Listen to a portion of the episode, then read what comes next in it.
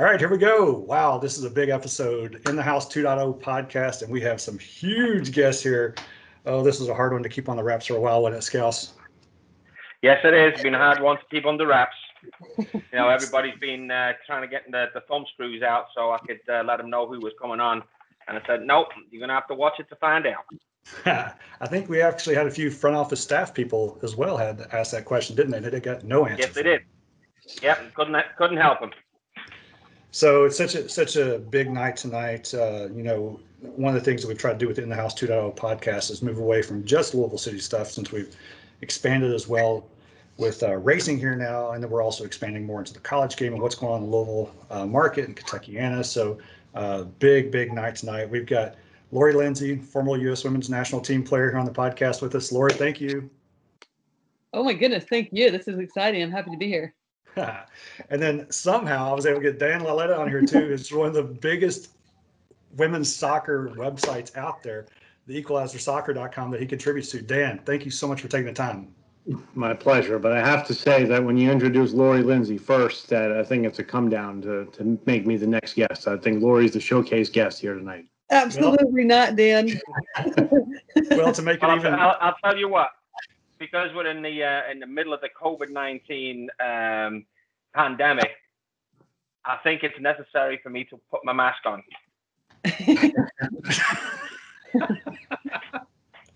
and, okay. and we're social distance, and I'm wearing my mask. That I love it. I need one of those. oh, and Dan, to make you feel oh, better, I definitely need one of these. That's why I didn't introduce you last. I introduced this joker right here, Scouse last, that everybody already knows. So. oh me. So um, you know, like Scouse, we were kind of talking off air before. You know, the draft is a new thing, especially for somebody from you know the UK. Um, we're kind of used to it here in American sports. With this expansion thing is a little bit different. I mean, we remember it in I remember it Major League Baseball and a few other areas, but there's some very unique rules that have been going on with this thing. Lori, Dan, you guys have a lot more experience with this than us. How do you see that, you know, that this has been set up by the NWSL to make sure that the whole league is a success? Dan, you want to go ahead? I, I think that the league actually did a really good job with this particular expansion draft as opposed to the other two. The other two, Houston came in in 2014, Orlando in 2016, and those maybe were a little bit more rushed the one, but I, I think the league did a really good job at making sure Louisville had access to some decent players. You know, they didn't harm any other teams that much, although the coaches and of those teams might disagree, but they did a fairly decent job, and I think Louisville did okay for themselves uh, in the expansion draft. I don't think they're to get, but I think they've got themselves a nice base thanks to how the NW structured this one. Yeah, I mean, I would agree. I would agree with with Dan on that. I mean, there's um, you know, I think one of the big things around this draft too is just the um, the depth of the league and um, what that was going to look like um, coming in, and it it really offered up um, just how deep it is in terms of some of the players that were available, and for Louisville to put themselves in, a, in as Dan mentioned, in a fairly good position at this stage in the game in terms of preparing for next season. So fun draft like because um, they had done their homework, but at the same time, um, um, we shall see. I guess is like really kind of. I, I expect a lot of movement going forward with players and teams. And to your point, Lori, about depth, you know, in the beginning of this league, and maybe fans in Louisville, you know, weren't following, but a lot of players, 5, 26, 27, who were not on the national team radar were retiring rather than continuing on, even as starting players in the league. And that trend has somewhat uh, reversed, where more players are sticking around and playing into their late 20s. And we'll see, you know, if you look like the WNBA, everybody seems to play till they're 40. Uh, we'll see how that goes as this league grows a little bit. But, you know, th- that is the big reason why there's a lot more depth because salaries have gone up a little bit. Uh, the sense that the league is stable so you're not playing year by year, wondering, you know, is the league even going to be around? So more players sticking around, and that's a big part of the reason why there's more depth, I think, now than there was for the other expansion drafts. one of the things that I noticed just um, looking back on it the last couple days and thinking it through kind of the strategy of what put themselves in a position to do, and I'm not being a homer with this, I'm just looking at it from kind of an analytical data standpoint. It looks to me like the way that this was structured with international rights, that it was almost asset driven, not necessarily what's going to happen in the next six months to 12 months, especially with two new clubs coming out and the trade deadlines out there still. So that's something that's kind of unique to me with having an expansion draft, then the opportunity for just assets. Forget about the player itself, but what does that mean to the future of the club in six months, 12 months? Yeah, I mean, you make a good point because I think one of the things too coming in, it's it's fun because there's like mock drafts being floated around, and and those are always fun. But I think people also um, forget kind of quickly that there are things like salary caps, and there's going to be expansion drafts more next year um, with Angel City coming in. So it's not really just immediate picking up the players that you. Um, yeah, uh, well, let me back up. Yes, it is. I think about getting the best players possible at this given time, but also you have to have at least one eye going forward as well because you could be picking these players, and if you're not thinking about kind of like the holistic picture, then your roster could be just kind of blown up again next year when the when the expansion draft comes around again. So it really is about um, kind of being mindful of people. Uh, and I like the point that Dan makes about uh, why there's more depth, right? I think you're starting to see the longevity of careers, people staying in the game longer. Um, the professionalism of the league um, continues to grow, so it allows for players to be in, in longer. And um, but you had a good mix. You have a good mix of some young players that are just getting experience or maybe just finished their rookie season, and then some seasoned players that aren't necessarily national team but have a lot of understanding about the NWSL in general. And then then they obviously sprinkled in the big ones with like Tobin Heath and Christen Press with just getting their rights. But you mentioned, I mean, that, that could be with one eye on the future. It's it's still unclear whether or not they'll play and or they'll use that to get more trades or go or however that looks going forward, right? So Yeah, I think it's, there's no question the four best players that Louisville got in the expansion draft were Press and Heath and also Caitlin Foord and Alanna Kennedy. And all four of those players right now are not only playing in England, but they're actually contracted in England as opposed to being on loan. So I don't know whether Christy Holly spoke to them ahead of time or spoke to their agents ahead of time, but certainly I wouldn't expect any of those four to be playing in Louisville when the season opens in April. Hopefully it's in April, but hopefully there's a plan in place. As you know, you mentioned uh, the word assets, and yeah, you know they are something that can be used as assets because they certainly won't be around uh, for the start of the season. Yeah, so that that's one of the funnest things I think to look at this because there's so many moving parts right now, especially with a new club and we know very little about what to expect. I mean, don't get me wrong, I've watched my fair share of NWSL, but not been until it's like you have a USL team. We mentioned earlier, you know, did you see the new Louisville City logo? And everybody's like, ah, that's not really my world. So this is kind of where Scouse and I are trying to figure all this out. And so I'm, I'm kind of taking at it with, um, I mean, I've got my racing cap on, clearly got my teal, so I'm all in, season tickets, all that. So we're all good on that, aren't we, Scouse? But as far as um, trying to get too far into like what first day looks like, second day looks like, I'm something that Scouse and I've been able to talk to uh, the gaffer Christy Holly quite a bit. And uh, one of the first questions that James O'Connor asked him, and you all know James, um, James was one of the masterminds that really set up Louisville City for you know the best USL club in, in history, just with what they have done and the way it's been built. His first question he asked him, one of the first two he told me, he said, "Tell me about your family." That was the interview. Mhm. First or second question was, "Tell me about your family." And Christy was like, "Uh, you're going right at me, aren't you? Going right at me." And I think that's something that Christy's really trying to focus on because everything that he has told us is that you know he's not here for a one and done type situation. He never thought he'd be here in Louisville to begin with.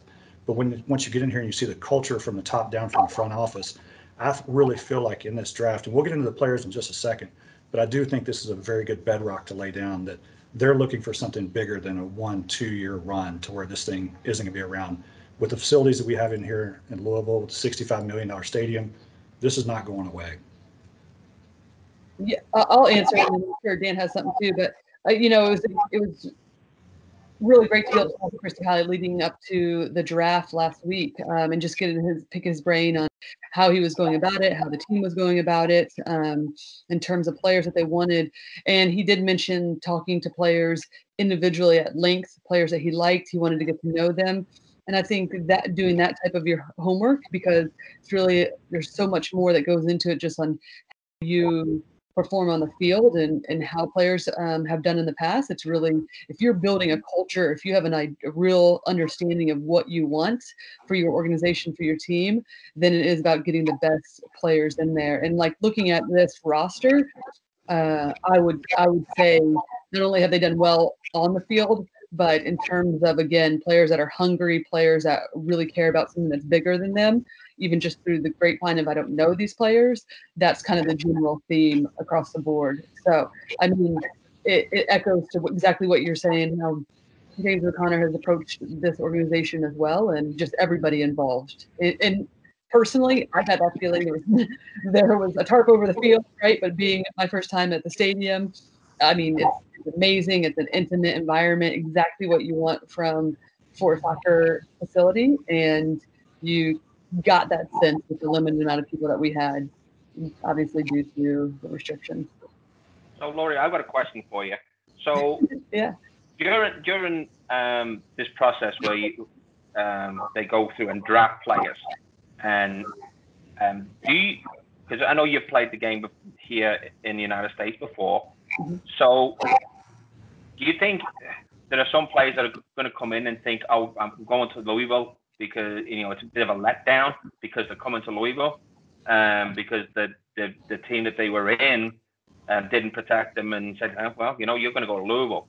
So how how does that you know translate to the player on the pitch? Are they disappointed that they're going to get released by their original team? Or are they how, how does that make them feel? You know, just to say, hey, you know, you're playing for Louisville next year, not playing for us no more. Yeah, I think that's a really great question, and I appreciate it. Um, you know, absolutely. I think there'll definitely be some players that are, are are feeling that way potentially, right? And I think it depends on the team that you're coming from. I think it's all in context of that individual, and also, um, personally, I was a part of an expansion draft in the previous league, the WPS, and the way that I look at expansion drafts is this is a fantastic opportunity. We've we've talked endlessly about how um, difficult it is for players to get minutes in this league if you're not in your starting 11, um, with only three subs typically outside of this past year. And because the the teams are so deep with talent, and this just opens up for more opportunities for players to to shine. And I think anytime you have an expansion draft, we see it with coaches. Sometimes you just need a new environment and so for some players that have done well and just so happened couldn't be protected, and we see that with North Carolina really deep roster, you only protect 11 players. So obviously, there's going to be some really quality players left off that protected list. Um, but at the same time, there's going to be some other teams that, hey, maybe or players, excuse me, just didn't fit in completely with how the system that was being played in that particular team or organization. And they'll go to Louisville and it will revitalize their career. So, you know, my anybody was asking my advice, I would say you approach this as like, hell yeah, I'm going to potentially one of the best organizations now who are up and running. They've been able to learn from success and um, potential mistakes from other organizations. Already have a men's team in the USL that's up and operating. That's extremely successful, and there's a lot of resources, and I think you can easily go down the path of ah, what does this mean? I've been unprotected, right? Now I'm being traded to Louisville. Or you could be like, hell yeah, here's my chance um, in in a professional environment where you don't always get chances like this, right? Sometimes you don't. So. Okay. Well, I've got a message for all the the, uh, the, the new players that are going to come to Louisville, right? Yeah. Is uh, you got drafted, right? Uh-huh. But this is a promotion. You come into the best team in this country, bar none, with the best facilities in the country, bar none, and that's Scouser's house too. So win, win, win. I do not disagree at all. Let's also add that when Lori got picked in the expansion draft, that Philadelphia team made the final in his first season. So no pressure, Louisville, but that's that's the bar. I, you know, I, I, think to echo one message that you know, Skousen out there, he has a tendency to be a little bit more um, bold than I do on some predictions, but we need the yin and the yang, right? Um, if you look at Louisville City's roster, and it's I'm going back to the James O'Connor, but also the front office is that Louisville City has the the players with the longest tenure at one club, and you see a winning tradition that started, and the you know the challenge with a new league, and we we've experienced this even with the USL. I mean, we picked it up from Orlando City, right? When we weren't even supposed to have a club, who would have thought soccer had been in Kentucky? This is, you know, basketball, bourbon, and horse racing. But what you when you when you build that foundation the correct way, the players don't want to leave. We just re-signed on Louisville City all four of our back line again for a one-year contract, and that stability has got to add up at some point. It doesn't year one or year two because it's not going to be like Angel City with all the Los Angeles thing and the glitz and the glamour and some other places like Portland that have done incredibly well. North Carolina, what they've done, but building it the right way, I think, is what you'll you'll see from just for us speaking to the rest of the country, if whoever listens to this podcast, something that we've got used to. Uh, people don't come here and leave real quick unless they kind of choose to. So um, that that's something that's exciting for us to be able to share with others. Well, well players are going to come in and see that stadium. They're going to see the new training facility, and they're going to be like, "Yes, okay, uh, I've come to the right place." So Dan, you've you've been around these expansion drafts, and you know you make a, you have a lot of people that follow you because of what you're able to do and break down what these teams are doing, the transactions. Your overall take on the draft did it go the way you kind of expected it to for Louisville? I'm not trying to give a grade right now, but you know, were there surprises, disappointments, things you didn't think you would see? Where was your take as of watching it from a very neutral standpoint? Lori couldn't say too much because she was sitting right down there in the fifth third Right. room that we've all walked into a million times, which is a gorgeous area. But Dan, Well- you just being an observer from you know a few hundred miles away, what did you think? Well, I had my mock draft up on Equalizer, and I only got three of them right, so I guess um, most of it was a surprise. Uh, but no, seriously, to be honest, I was very surprised about the Toby Christen Press selections on a number of levels. Mhm. Uh, you know, just personally, I wouldn't have want I wouldn't have wanted to start my club by taking high-profile players that wouldn't be with the club. And again, maybe those are maybe those players were selected to use as assets. Maybe there's a high level of confidence that they will come to Louisville and stay there. Yeah, like you said, you know, maybe convince them to want to stay. Um, you know, the same thing with Caitlin Foord and Alanna Kennedy. Uh, those were a little bit less surprising because I thought Portland had maybe more to offer from players that were available than using Tobin Heath.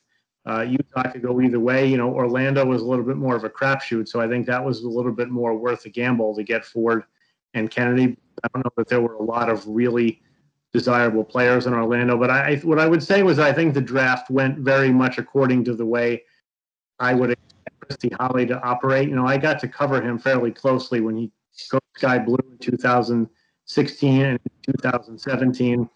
And all the things that he is saying now as the head coach at Louisville, or all the things he said as the head coach at Sky Blue. Now, that situation didn't end on a great note, but we also know that Sky Blue is a club that has had various issues over the years, so it's debatable the fault lies in that. But also, you know, a lot of coaches in all professional sports are much better in their second stops, right? You know, who's the you know the king of all sports coaches right now? Bill Belichick. His Cleveland tenure ended in a disaster, and he went to New England and he got the right fit, and and look at him now. So you know that that's really I think. There were some picks that surprised me, and some areas where I honestly thought that he left better players on the board. You know, I don't know the vision that he has of how the club's going to play. So uh, you know, maybe there's more to it. And I also I always say in the league, and really in in you know because soccer is is not a closed market. Don't judge a move until the final product gets put on the field because we don't know what the international scope looks like. We don't know what his plans are for the draft. He did acquire a high pick from Chicago, so I think right now they're first and fifth in the Right. Unannounced, but people seem to know what it is. Draft order coming up in a couple months.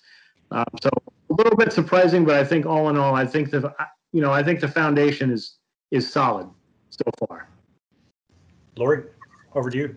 Uh, yeah, you know, um, not totally different than what Dan's saying. Um, I would agree. There's some, there is, uh, there were some, a few surprises, but I think that goes back to there's a lot more, um, there's a lot more needed context and just saying, "Hey, we're going to pick try to pick the best players that are available," and because you have to be within salary cap, right? So it's like otherwise you can just pick the players and then you're way over salary cap and you have to get rid of them. So uh, in terms of the Tobin, Heath, and Christen Press, I think yes, a bit surprising, and I, the verdict's still out, and whether or not we're really going to see them uh, lace up with Racing Louisville. But I think anytime you you know, in, in, many ways too, this is it's a game, right? You're trying to figure out what other coaches are doing, what other teams are doing, and if they're going to leave those players unprotected and hope that, like, hey, with, you know, I'm going to say, like, give this example, like Becky Sauerbrunn, she was just traded from Utah to Portland. There's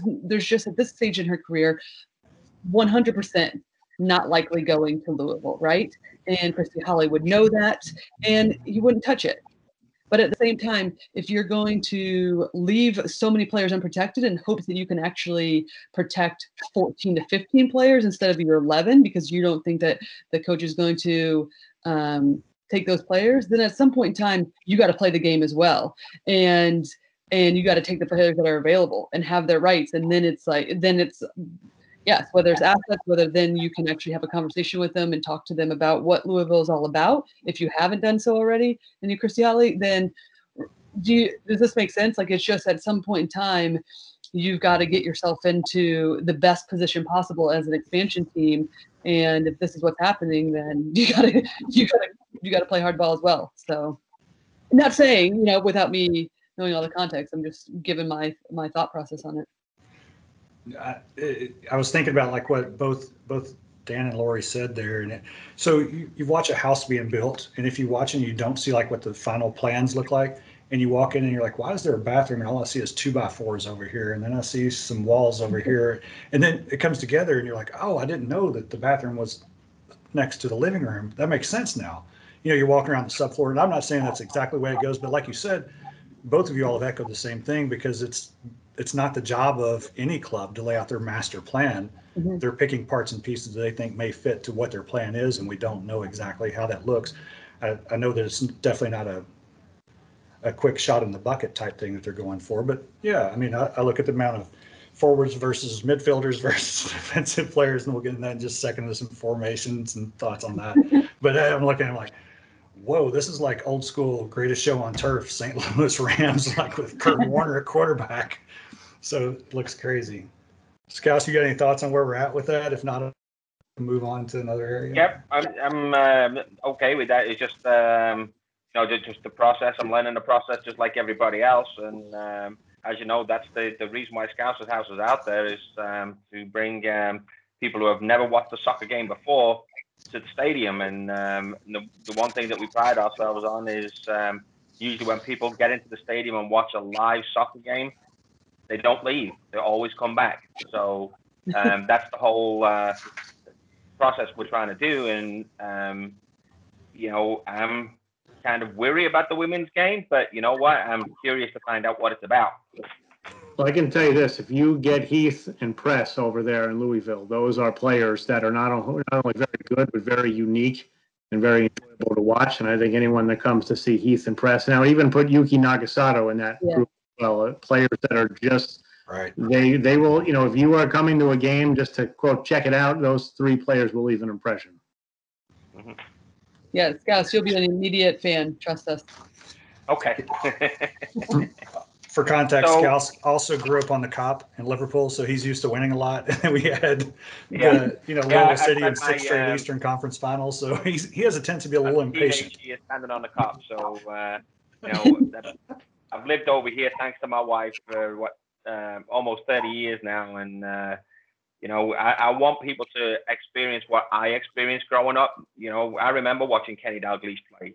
I remember watching um, Graham Souness play, and mm-hmm. um, uh, Ray Clemence, God rest his soul, who passed away this weekend. But um, you know, I remember seeing those those players and winning title after title, cup after cup. And I want people here in Louisville to experience what I've experienced when I was growing up because yep. there was football and then there was football. You know, so you know. All right, so I'm going to start us off back to front here uh, because we got a lot to talk about front. Um, rolling along pretty good here. I think uh, we're about 20, 25 minutes in, so we're doing great, guys, girls, everybody listening as well here. So goalkeepers, um, Michelle Betos and uh, Katie Lund. And the one thing that, that strikes me more than anything else with, the, with those picks, you got one lady who's um, um, 32 years old, one who's really, really young. So um, that was kind of it. Was interesting to me, um, and it, it's the same with going through the whole roster. Is there's a, a nice mix right there of um, some real good experience mixed in with real um, up and coming talent. Yeah, I mean, I'll go. Uh, yeah, I think when we say Michelle Beto is about 32, I think, you know, it's um, that's young for a goalkeeper. So years ahead. Uh, and also, you know, just going back to the fact that if you're looking for, a, I never had the um, fortune to play with Michelle Betos, but I have some good friends that did and have coached her.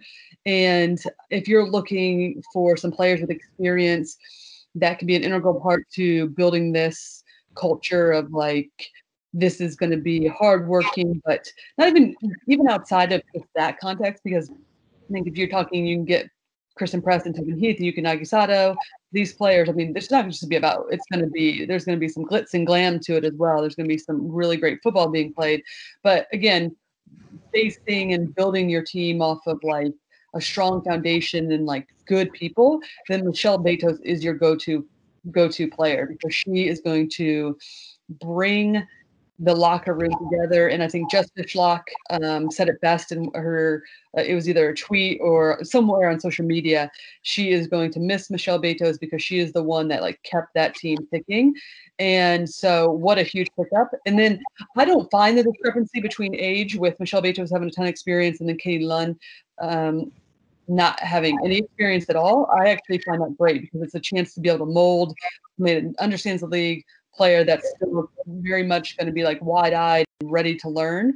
Uh, I think that's a great mix and two very different goalkeepers um, coming into to Louisville right away. I'll double down on the Michelle Betos there. I think if you are looking to build a club and give the club a positive identity, then Michelle Betos is the player you want on your. Uh, you know, I, I covered her for a season when she played for the New York Fury and you know, I, I, she's not the best goalkeeper you're going to ever find, but she is a player and she's a solid goalkeeper. I would be mildly concerned that the last two seasons both ended in injuries. That I I know she tore her Achilles and I believe had surgery again this past season. But when she was with the Reign and she tore her Achilles in 2000, I think 19. I can't my calendar, my internal calendar is all messed up this year, but I think it was and Vlatko Andonovski, who's now the national team coach, was coaching that club. And he told me that not did Michelle Beto stay in the Pacific Northwest when she easily could have come home to the Northeast to recover, but she would actually sit behind Casey Murphy, who wound up being the goalkeeper, and trying to give Casey Murphy pointers during the game whenever that was an option in terms of where, you know, and that was an option in the venue they were playing in. So um, I mean, yeah, Michelle is first rate when you when it comes to building the culture of a club. And I admit, I don't know the first thing about Katie Lund, except that she's young and doesn't have a minute of experience. In I, th- I found the keeper situation fascinating though, because everyone expected, right? Maybe they'd go AD Franch from Portland, and that would have been like Tobin Heath, the, the Federation player, but they went with Heath instead. So okay, that's understandable. But they also had Katelyn Rowland was out there, who's won a championship in the league. But again, the Courage had real good players out there. They had Nicole Barnhart, who is uh, she might be considered old for a keeper, right, Lori? She's forever. Every year I hear I think Barnhart's retiring, and then she comes back and she's like one of the top two or three keepers in the league again. But that was the team that they got pressed from. Um, I did think Holly left some pretty good players on the board from the Spirit, where he took Katie Lund, but obviously he knows something I don't. When I say I don't know anything about her, uh, that's not a negative. That could be you know, that's my ignorance and not knowing anything about Katie Lund. Maybe he's she's the diamond in the rough. And for five years, we'll say, "Wow, remember when we laughed like how he took Katie Lund and now she's a star." Good insight there. So let's move back to the defense. So when we picked up, it looked like uh, four, maybe four and a half defenders. Who sticks out to Dan? I'll go right back to you on this. Uh, who sticks out to you with who we picked up on defense and maybe who we missed?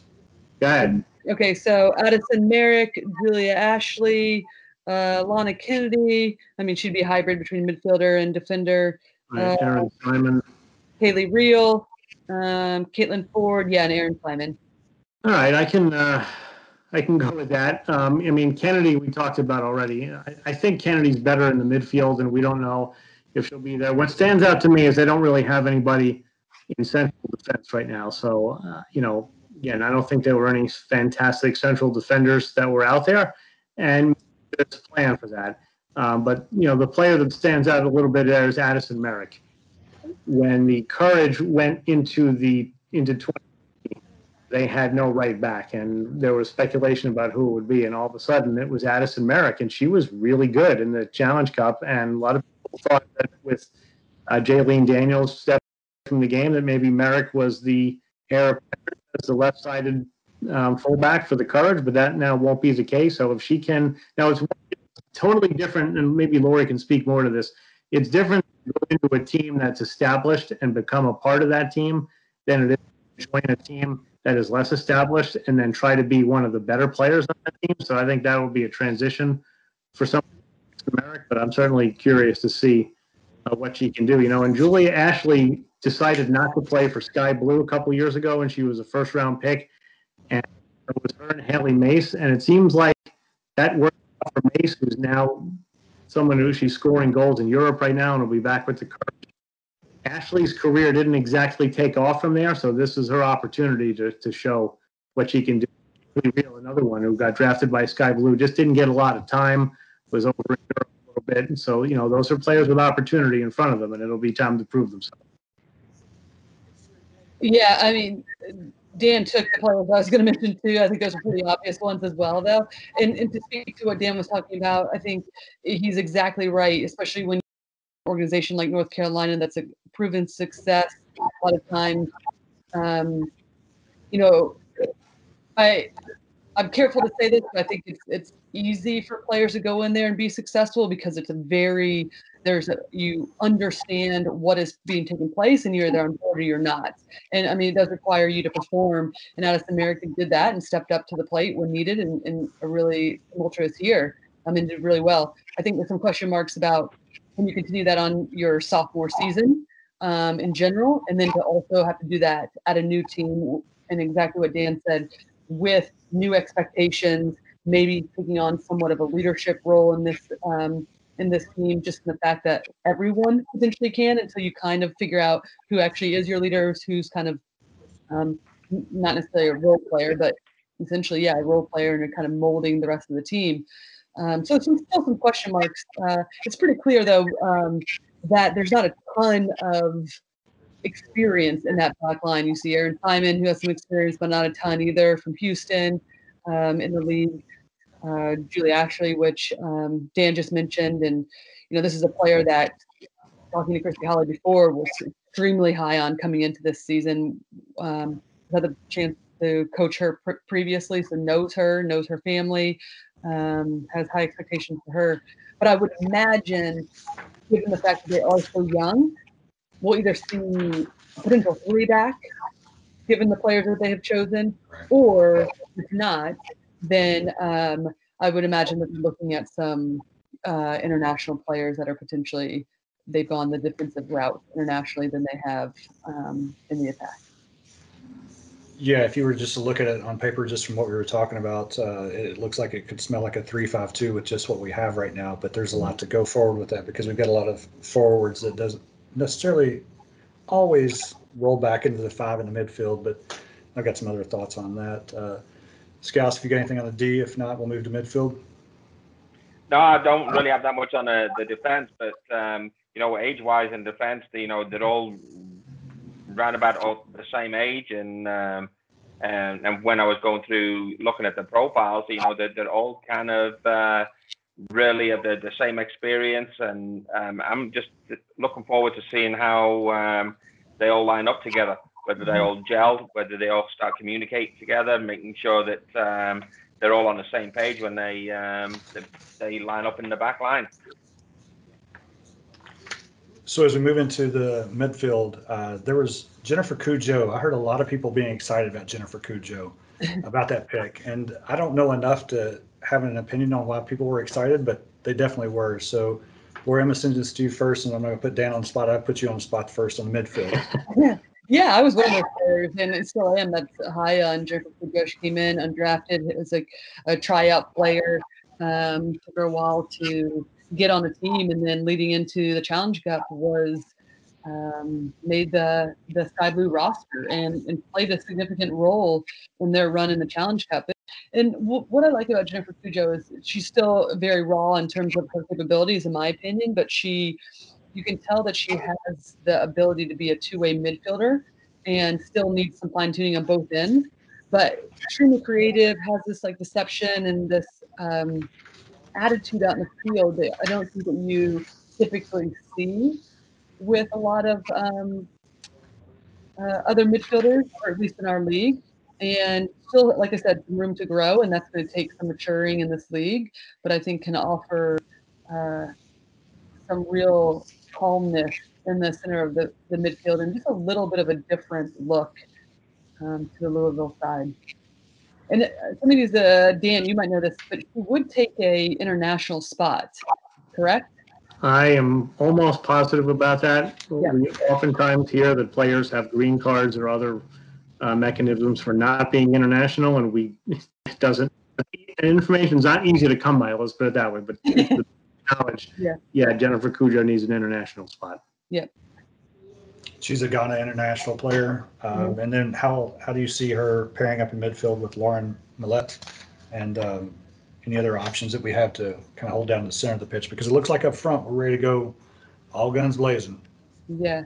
Well, I'll just start this, and then I'm sure Dan has something to add to it. But um, you know that that's a big question mark for me because I, I look across and I think the I, I like the the players, and I wouldn't say they're necessarily they're like alike, right? Like with Cudjoe, Lauren Milliet, with Cece Kizer, but they all do. And you add in Nagasato in the mix, you add in Savannah McCaskill that were already taken.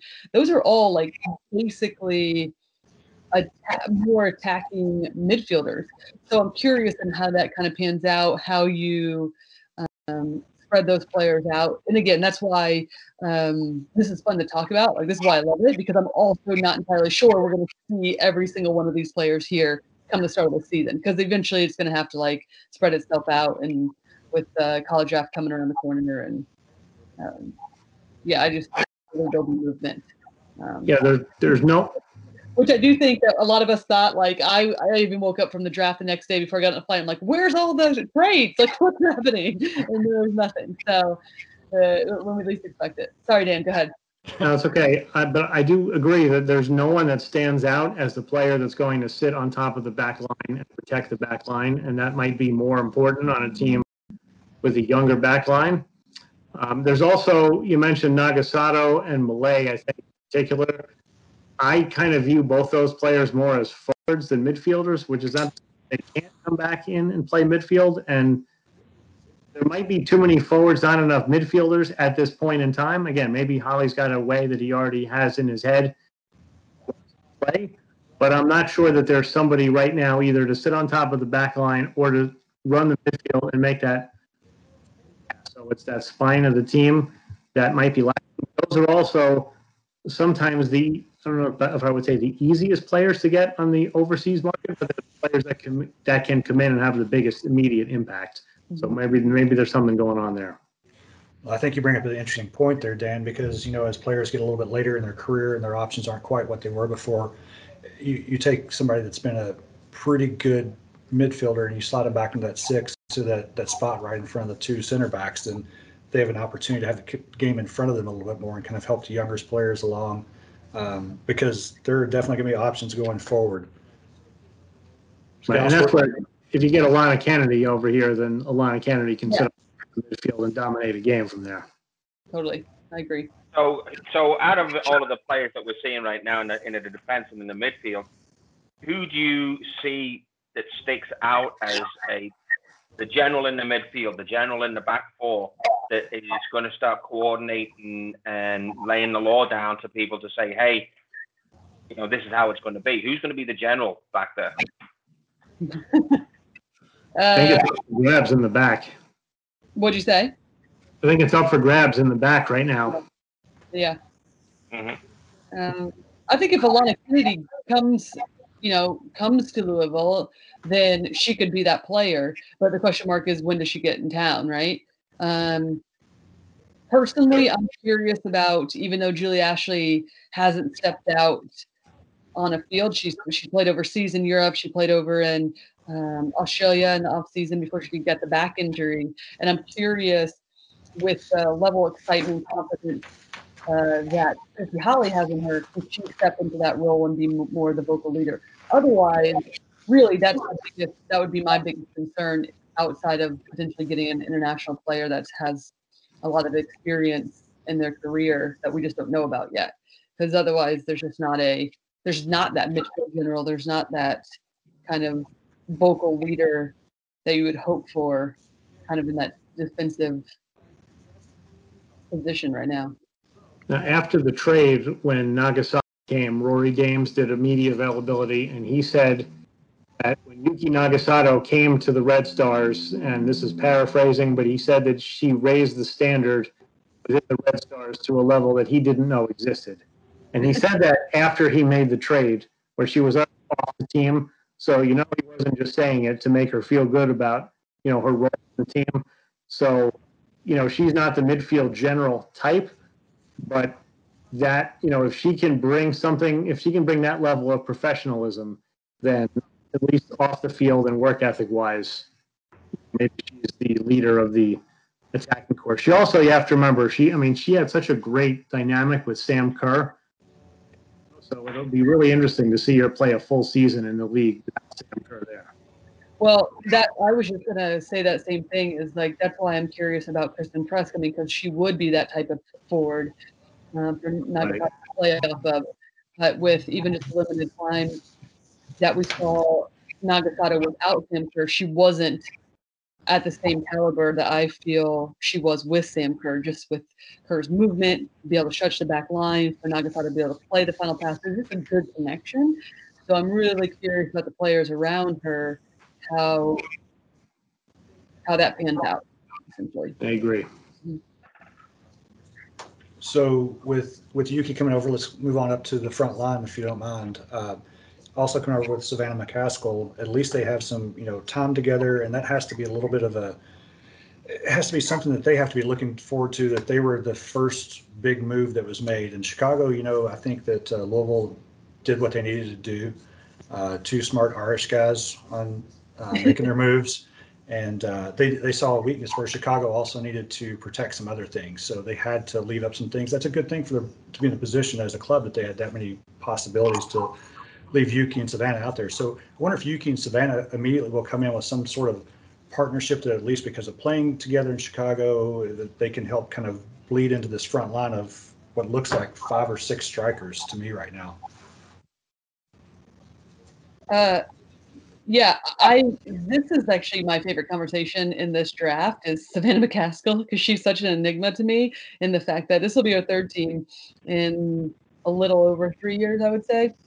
And you know, I, I'm I'm just curious. I'm really curious on what she'll be able to do because I think we keep as fans and like media and broadcast, we're we're keep waiting for something more from Savannah McCaffrey because there's there's some really X factors that she um, she has in terms of her ability to shoot, her ability to play the final pass, um, but we don't see consistently enough. And really, what I've heard in general is that you know she's getting fitter, she's getting fitter to play 90 minutes, and but then she's running around, chasing balls down in her defensive third, and I'm like, well, to me, that's not where Savannah McCaskill's her best. So. I don't care if she can play 90 minutes personally. It's like, can you get 60 fantastic minutes out of this player that has some qualities that not every American attacker possesses, and keep her around the goal, like keep her in the number 10 position or withdrawal number nine, whatever you want to call it, and can she combine? But it to me is a bit more of like the mental aspect of the game. And I do think, to your point, um, the fact that yes, I think there will be some sort of relationship with Nagasato. Um, it, I think it just depends on how the team's going to play and how much there's a combination um, within that, and and also how much how much Savannah McCaskill is ready to to do, right? Let me build on the Savannah McCaskill point. She was the second overall pick in 2018. The team that drafted her, the Boston Breakers, was essentially literally out of business at the time they were drafting players. Two weeks later, they were out of business. She wound up on a Sky Blue that didn't win a game until their 24th last game of the season. They eventually shipped her to Chicago. And I actually think the Red Stars got her fixed or right or however you want to phrase it. But now she's free of the Red Star, not free of the Red Stars, but she's no longer on the Red Stars. And I think Lori makes a good point. This is Savannah McCaskill's time. Like, take what she has done, resurrecting her career. She was also in the national team pool at the time she was picked by the Breakers, and she fell out of that. And, you know, I think there was a time where every time you would see her fall down, the play would be behind her and she'd be having her hands up in the air like this, wondering, you know, where was the foul? And, you know, it shouldn't have been an offside call. So if she can put her head down and go to work, I think she will be one of the more fascinating players to watch in the league to see if she can continue to take the strides that she took in her year and a half in Chicago and really didn't get a full season because 2020 was such a weird year and she came in midway through 2019, but I don't know that she really had enough time during that part of the year to you know to get her feet under on a on a pretty good team, I might add. mm-hmm. I think, uh, I think, Scouse, I think when the gaffer was on here with us, one or uh, first or second time, I think it was the second time, right after they'd made the trade, that he had actually worked with uh, Savannah with the Unions, I believe, a little bit too, hadn't he? Correct. Yeah, yeah, and I, I know he's um, spoken very uh, fondly of um, Savannah, and um, he um, basically said, you know, regardless of what was going to happen, he was going to have her on the team because, uh, you know, of the, um, the experience she's had and um, the skill that she's got. So, in the in the gaffer we trust. So I'm I'm hopefully uh, going to see her um, get 10, 15 goals a season out, out here at um, you know Lynn Family Stadium. And, and then there you go too. It goes back to what I said at the very beginning. Sometimes you get you float around, and then you you land at the place that's the perfect fit for you with the coaching, with the way that the, the team wants to play, and and this could be it for Venom Castle. This really could be the opportunity for her to have those years under her belt, the experience, and then knows she needs to elevate, and then find herself at this uh, in Louisville and great home for her. Yeah. Mm-hmm. You know, So, and, yeah, then, I and I'm like- sure, sure the uh, the fans in the uh, in the stands um, come next season are gonna love them all to death. You know, Yeah. and uh, right behind them 100. percent hmm And the player I like on this front line is Lauren Milliet. Again, it's one thing to be, you know, dangerous in front of goal when you're playing with Crystal Dunn and uh, Lynn Williams, and, and it's another thing to do it when you know people are looking at you to score goals. But I think she plays with great energy and comes from um, what is widely considered to be the best soccer culture in the NWSL to this point. And uh, I think Lauren Milliet is someone that could score goals for uh, Racing Louisville immediately. Yeah. So Or, as a as a coach, okay, and I, I'm I'm sure that you've been in this situation, Laura, yourself. You've got all of these players that probably have, a lot of them never played with each other ever. They played against each other, but now you've got them all under the same roof. How do you get the team to gel um, and start getting them playing as a team rather than uh, you know as, you know as individuals? You know, because it, it, to me, it's, it's a mountain to climb to get these guys on the pitch playing together. Well, uh, as a player, from a player's point of view, I mean, culture is driven, I think, by the organization in general, but the players that come in. So that, in, in general, in some ways, will take a little bit of time for the personalities to shine, understand. But that has, I think, overall, the understanding of what the club is all about um, has to be clearly defined coming in, so that players have a real clear vision of what's trying to be established in the organization, and then on the field, I also some of the best experiences for myself as a player were when your roles as a player were clear to, clearly defined, and it was like, yes, there was room to showcase your skill and your personality out there, but it was like, this is how we're playing. This is we are going whether it's like this high press, high intensity, enthusiasm. Here's how we want right back to play. You can show your charisma and craftiness in that position, but these are these are what we're looking for. This is what we need out of this type of player. And I think board, one thing I really appreciated that Christy Holly said going into the draft is he's like, and we've really taken a look not just on what we want to do in this organization, but we've looked around the league, what's been successful, what hasn't been. Like success leaves cues, and so we're not going to try to be North Carolina, but you can see what has clearly worked there. And I played for Paul in the expansion uh, team in Philadelphia, and um, as Dan mentioned, we went to in the two years that that team was in existence, went to the final both years. Unfortunately, lost. But the roles were clearly defined. We had room to do whatever we wanted within that of how we approached the game. But it was like, this is how this team is going to win. This is what um, this team is all about, and it made it easier to be able to perform at a high level. And my career ended lot earlier in my life than Lori. Uh, Not much. Don't don't tell yourself No, not much, believe me. Uh, But my, my opinion on expansion teams has always been that main goal for the first season is, yeah, you want to do well and you don't want to embarrass yourself and finish on the bottom of the table. But the main goal should be to establish a culture. How does the team play? You know, do players that leave leave and spread the word around the league or around the world in this case that you know this team is okay. And you know, it's hard to look through the history of the of the women's leagues, but if you look at the Major League Soccer expansion teams like the Sounders and LAFC, and yeah, they came in and they spent money on international players and they were good, but they also established culture and identity and they had stability early on. And the teams that haven't been successful haven't done that. And uh, those are those are the teams that are always changing coaches and always shipping players out and struggling to be consistent and whatnot. So I think more than the record, the first year is about establishing that culture and identity. I, I think, I think that's good insight there, Dan. And the record should follow if you do it successfully. Yeah, yeah, yeah. So I want to touch on a couple things um, here quickly, um, and then we won't take too much more time because I know both Dan and Lori have been very kind, giving us their time this evening. Um, this team right now, as I'm looking at it, I know we didn't break down all the forwards, but there are a lot of them. That's okay. And we don't know, you know, if Tobin's going to be here, whoever's going to be here, uh, and that's okay.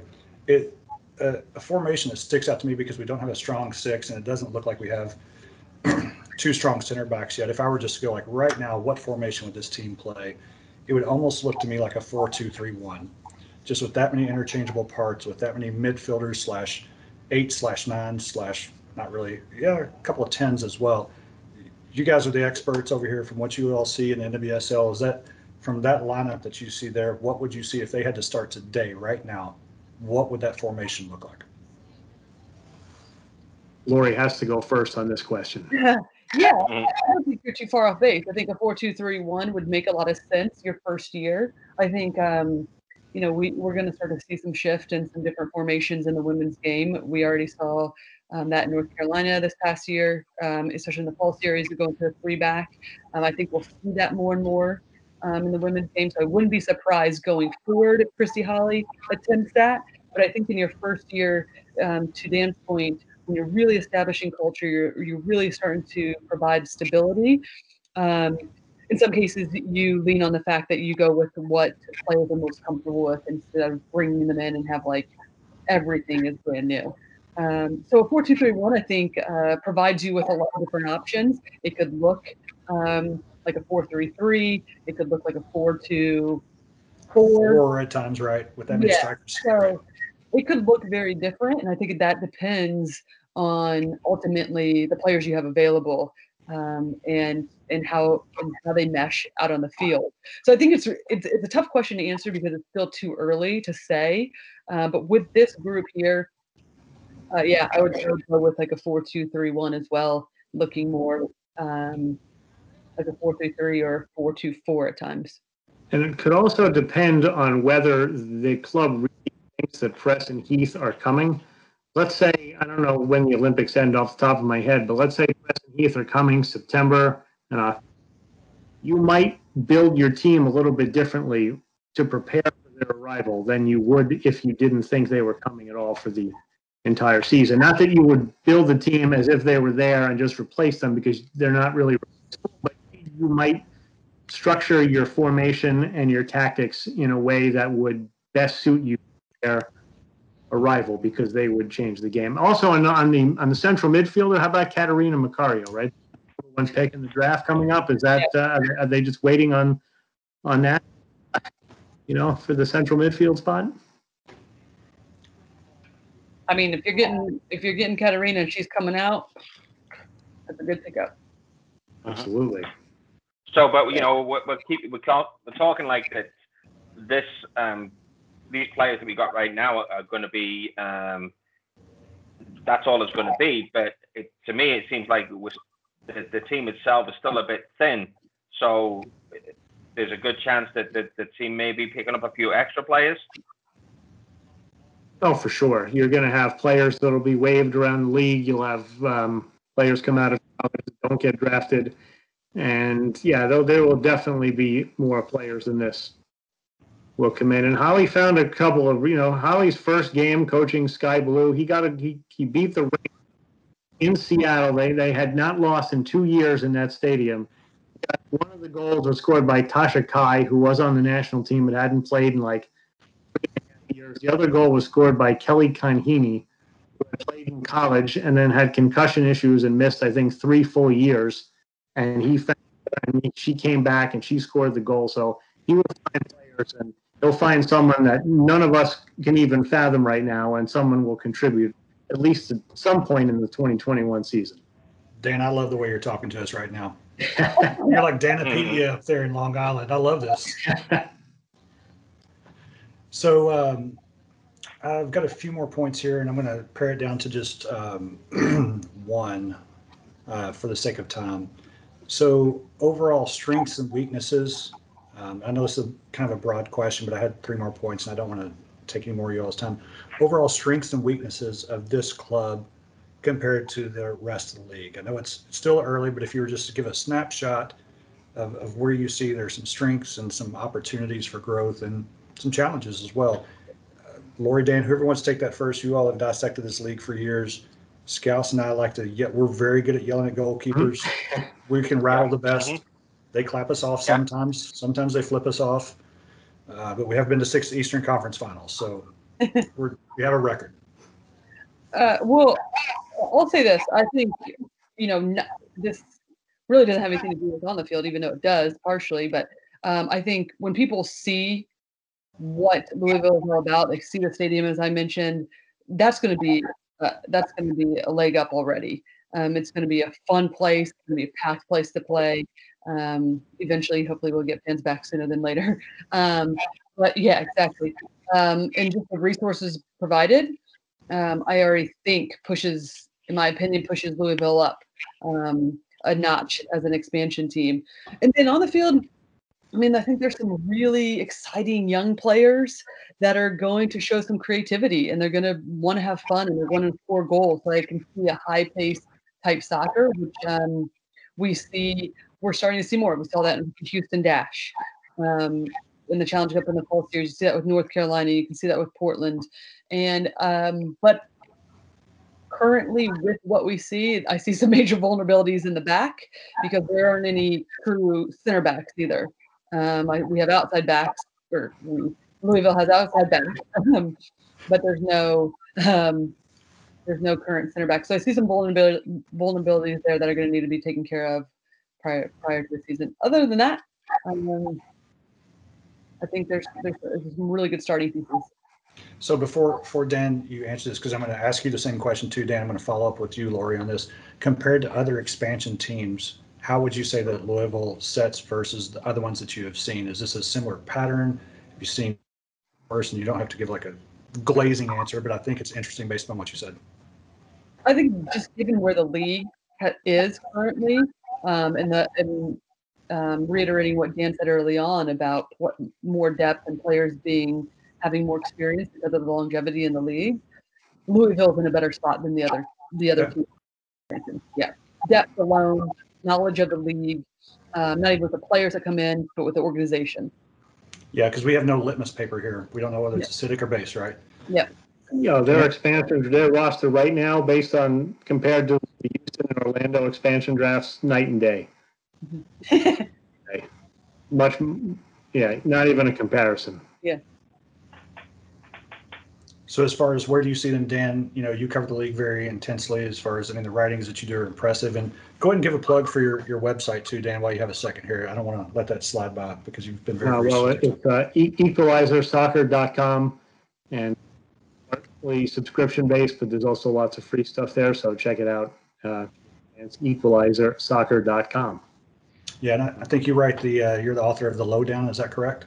I do. That's been on a little bit of a uh, hiatus in 2020, but uh, we'll be back strong in 2021 with our column about the league. And so to follow up on the same question that I asked of Lori there, uh, our opening question was, where do you see them kind of fitting in with the league this year as far as their challenges, um, opportunities? Well, it so much depends on how they fill the team out with the draft and the international spots. Obviously, if you can get Nagasato playing underneath, press one on each side, that is that's a front line that will be hard to match around the league, maybe outside North Carolina. Um, but like Lori said, you know, center back is an issue. There's not a ton of depth. You know, they have one keeper with zero minutes experience, one keeper that's had a couple of surgeries in the last two years. So, you know, I I think another strength is that, and this is what Holly wanted, is think he has players who are hungry. You know, you look at Kaleigh Riehl, uh, high second round pick in 2020, didn't get a lot of time. She should be raring to go wherever she is. Um, you know, to the point that Scouse made earlier about not being maybe wanted on the other team shouldn't matter. She's barely played. She should be ready to go. Julia Ashley, like I mentioned before, uh, bypassed the league because she didn't want to play at Sky Blue, and now she's been floating around for two years. She should be ready to go, saying, "Yeah, this is it. Let's let's go. You know, I'm going to show you how good I am." So, um, you know, that can't take you all the way to the top of the table, but it can take you a little bit. It's also it's going to be such a weird season because 2020 season, yeah, the Dash did well, and you know the Courage had their ups and downs, and you can talk about you know Sky Blue did things that they hadn't done in a couple of years and got some results, but it was such a disjointed year that I don't know that where we left off when we had a full season in 2019 it might matter less than ever heading into 2021. And, you know, it's it's maybe a good year to be an expansion team because even the team identities and cultures might struggle for some early continuity. Good point. Scouse. over to you, buddy. Uh, I've got one or two follow-up things. Go. Yeah. So w- one of the things that um, Scousers House uh, really stands for is um, education. So I'm listening to this here podcast, and um, like myself, you know, I I've said uh, on here before, you know, I really don't know about the women's league or the women's game all that much. Where would you two guys recommend that I go to educate myself about the women's league and, um, you know, to learn about the players and, you know, you know what's happening? Where, where, where do where should I go to see that? Well, equalizersoccer.com, of course. Pretty further than Dan Lauletta. I mean, I would honestly, I would say to go back and watch games. Go back, find the games, watch the games, um, you know, and try to watch the games through the prism of all 22 players and not through the prism of the two or three uh, U.S. international players that, you know, might get talked about more than the others. Not when Lori does the game, of course, because she's very balanced. But um, you know, really, you know, go back and you know watch games, watch the good teams. You know, watch the play, watch the Red Stars. Um, you know, that, I think that that's the best way to learn, and you know, that's how you learn who plays where and who works well with other players, and you know, what things work and don't work and whatnot. So that that'd be my recommendation. That and Equalizer Soccer, and you're you. yeah, All right. I disagree with any of that. Go to Equalizer Soccer. Honestly, it's amazing. It's really great. Well, well worth the money. So many reviews. Um, great writers. and and I'm not just saying that the Dan's on here. It really is just like a plethora of re- resources, and and I think as the women's game really starts to grow, we're seeing. Um, you know, NBC put the women's game um, FSL on, and so um, it's just going to continue to to and, and Equalizer does such a good job of mixing and knowing what's going on with the players over the individual players that are playing currently in Europe. So lots of lots of good stuff. Yeah, and your big four there, press, but FA and WSL, sorry. I was just saying, the big four there, Press, Heath, Kennedy, and Foord are all in the Yep. WSL, and you can, uh, the FA player is free to sign up for. it. Pretty sure you can watch any game that's not on uh, MS, uh, NBC SN. Well, And then what Dan- we'll do is, um, Yeah. once this uh, this podcast gets published tomorrow, we we'll put a link to Equalizer um, soccer for you so that uh, people can go directly in. Outstanding. Um, so we've got two last topics here and nothing to do with racing, but if you guys don't mind hanging out for just like one or two minutes, we're gonna knock out a couple things. Okay. Uh, we got Louisville City's logo, new logo just got released. Uh, Louisville City did a fantastic job. Brad Estes, Dave Walkovic, who's director of season ticket sales, they did a whole bit on the Wolf because Matthew Wolf uh, redesigned our logo. There was a, a botched effort, and Brad Estes owned it like he owns everything as president. Uh, soccer holdings for both Lou City and racing, and uh, they did a really neat job. I, the, the logo was kind of inconsequential to me. I actually just liked the video leading up to the logo release today. Yeah, it's, a- it's a sharp logo. I'm not, I'm not a I'm a guy that can like recap all the old logos of all the clubs. The one I saw today was sharp. I like Yeah, that hot take. Recap them. Yeah, you know, and, and the one thing I'll give Louisville City a, uh, a real good shout out. They um, they're one of the only organizations that know they sat down and they listened to the concerns of the supporters, and they did something about it because you know when they released the new logo last year, you know there was a, a big hubbub and people just didn't like it, and um, I'll you know just applaud for everything that they did to listen to the supporters and say, hey, we got it wrong, and then. Um, we're 12 months on and we've got a uh, a logo that uh, it, it, to me it, it's a huge improvement over the ones that they released last year.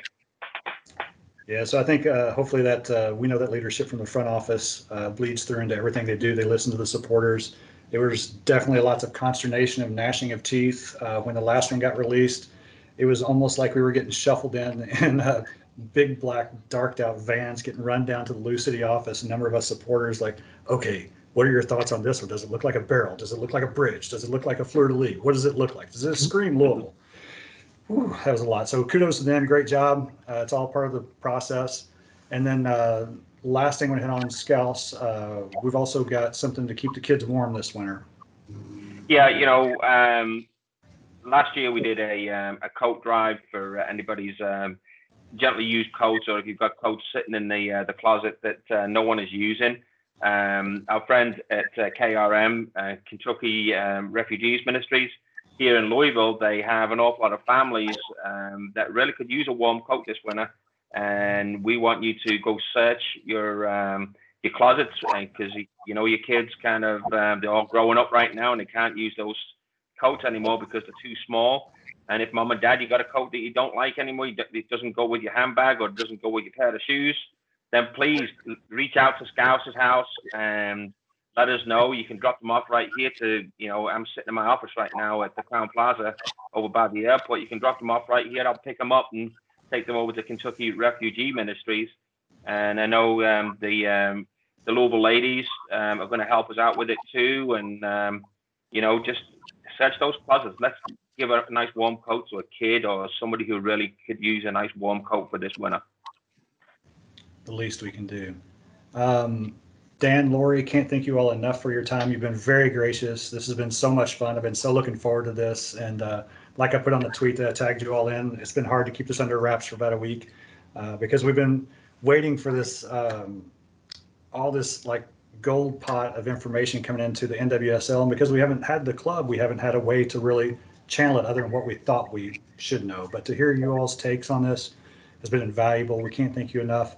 Hopefully, at Yeah. some point in the future, we could have you back uh, if it ever fits your schedule.